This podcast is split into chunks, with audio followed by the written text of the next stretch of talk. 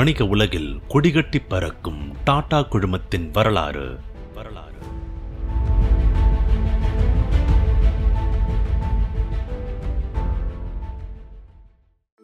டாடா குழுமத்தோட வரலாற்றுல அவங்க சந்திச்ச அவமானங்களை பத்தி இந்த பகுதியில தெரிஞ்சுப்போம்.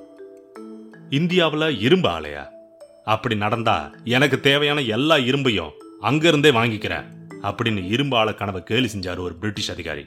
காலம் டாடா குழுமத்துக்கு மயூர் பஞ்சல் விட கொடுத்துச்சு. துர்ப்பகுதியில போதுமான இரும்பு இருந்தும் டாட்டாவால ஆலையை நிறுவ முடியாம போனதுக்கு காரணம் தண்ணி. இரும்பு தொழிற்சாலைக்கு தண்ணி அத்தனை அவசியம்.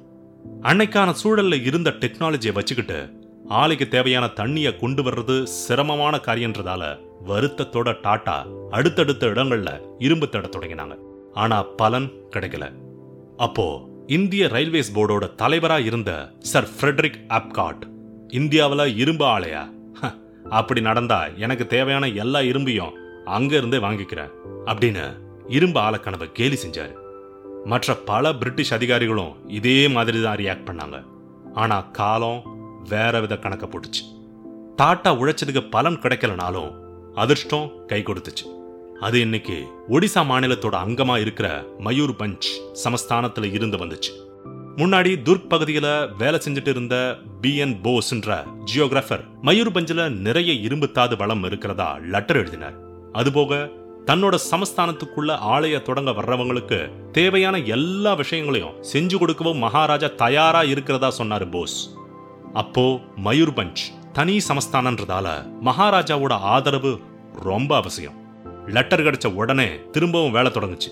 கரடு முரடான பாதைங்க சர்வ சாதாரணமா சுத்தி திரிகிற காட்டு யானைங்க சந்தேல் பழங்குடி மக்கள்னு மயூர்பஞ்சுக்கான டிராவல் திகில் கலப்புச்சு. ஆனா மயூர்பஞ்சு நிலத்தை சில அடி ஆழம் தோண்டின உடனேயே ஒரு பலமான பெரிய இரும்பு துண்டு தட்டுப்பட்டுச்சு. மத்த டெஸ்ட்லாம் முடிஞ்சப்ப அந்த பகுதியோட மண்ணுல அறுபது சதவீதத்துக்கு மேல இரும்பு இருக்கிறதும் ஒட்டுமொத்தமா மூணரை கோடி டன்னுக்கும் அதிகமான இரும்பு தாது இருக்கிறதும் உறுதியாச்சு. தண்ணி. ஆமா அதேதான். தண்ணிக்கான தேடல் சட்டுன்னு முடிஞ்சிச்சு. பக்கத்திலேயே ரெண்டு நதிங்க இருந்துச்சு. அடுத்து என்ன? போக்குவரத்து வசதி தான் சரக்க ஏத்த இறக்க தோத எடை ஏதாவது இருக்குதான்னு பார்த்த டாடா குரூப்போட தேடல் காளிமாட்டி ரயில்வே ஸ்டேஷனோட முடிஞ்சிச்சு. மொத்தமா டாடா குரூப் ரொம்ப சந்தோஷப்பட்டுச்சு. இந்திய ரயில்வேஸ்ல இருக்கிற ஒவ்வொரு ரயில்வே ஸ்டேஷனுக்கும் ஒரு சில இங்கிலீஷ் லெட்டர்ஸ்ல குறியீடு உண்டு. உதாரணமா சென்னை எக்மோர் ரயில்வே ஸ்டேஷனுக்கு எம்எஸ்ன்னு சொல்லுவாங்க. அப்படி காளிமாட்டி ரயில்வே ஸ்டேஷனுக்கு இன்னைக்கு இருக்கிற குறியீடு என்ன தெரியுமா? T A T A Tata. காரணம் காளிமாட்டி ரயில்வே ஸ்டேஷனுக்கு பின் நாட்கள்ல டாடா நகர்னு பேர் மாத்தப்பட்டுச்சு.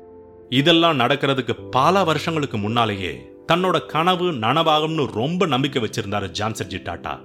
இரும்பு ஆலைய சுத்தி சூழல் எப்படி இருக்கணும்னு தோராப்ஜிக்கு லெட்டர் எழுதினார். இரும்பு ஆலை வர இருக்கிற சிட்டி ரோட்ஸ் அகலமாவும் தரமாவும் இருக்கணும். நிறைய ட்ரக்குங்க சரக்க ஏத்த இறக்க வருன்றதால கவனமா ரோட் கன்ஸ்ட்ரக்ஷன் செய்யணும்.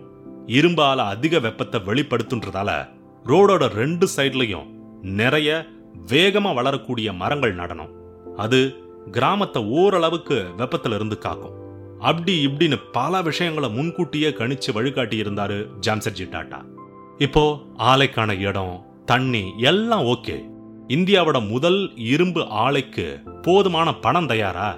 அப்படின்னு கேட்டா இல்ல. ஆயிரத்தி தொள்ளாயிரத்தி ஏழு காலகட்டத்திலேயே இரும்பு ஆலைக்கு கோடி கணக்கில் பணம் தேவைப்பட்டுச்சு. தோராப்ஜி லண்டன்ல பல இன்வெஸ்டர்ஸ் பேங்க் ஆபீசர்ஸை சந்திச்சாரு. உற்சாக வார்த்தைகளை தவிர வேற ஒன்றும் அவருக்கு கிடைக்கல.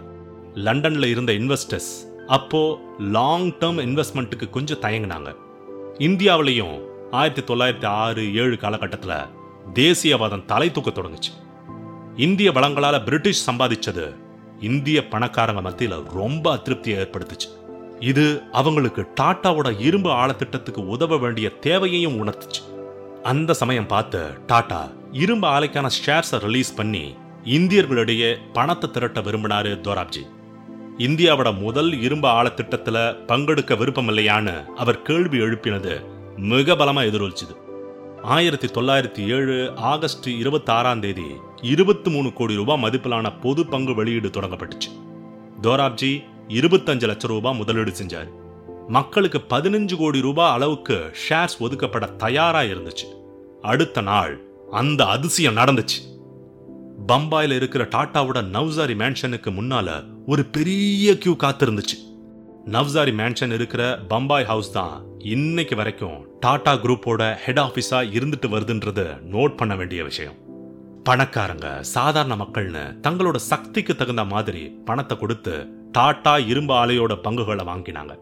ரெண்டே வாரத்துக்குள்ள கிட்டத்தட்ட எட்டாயிரம் பேர் இன்வெஸ்ட் செஞ்சாங்க. விஷயத்தை கேள்விப்பட்ட குவாலியர் சமஸ்தான மகாராஜா நாலு லட்சம் பவுண்ட் முதலீடு செஞ்சார். தன்னோட அப்பாவோட கனவு நனவாரத நினைச்சு ரொம்ப சந்தோஷப்பட்டார் தோராப்ஜி. ஜாம்சர்ஜியோட டாடா கனவு இந்தியாவுக்கு முதல் இரும்பு ஆலயம் மட்டும் கொடுக்கல. முத முறையா இந்தியாவுல இந்தியர்களால இந்தியர்களுக்காக இந்தியர்களே ஒரு திட்டத்தை முன்னெடுக்கிற ஒரு தேசத்தோட சுதந்திரதாக வெளிப்படுற தருணத்தையும் உருவாக்குச்சு.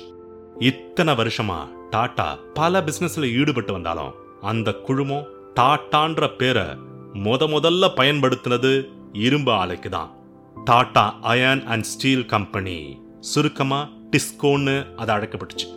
இன்னைக்கும் இந்திய பங்குச் சந்தையில டாடா ஸ்டீல்ன்ற பேர்ல அந்த நிறுவனம் வர்த்தகமாகிட்டு தான் வருது.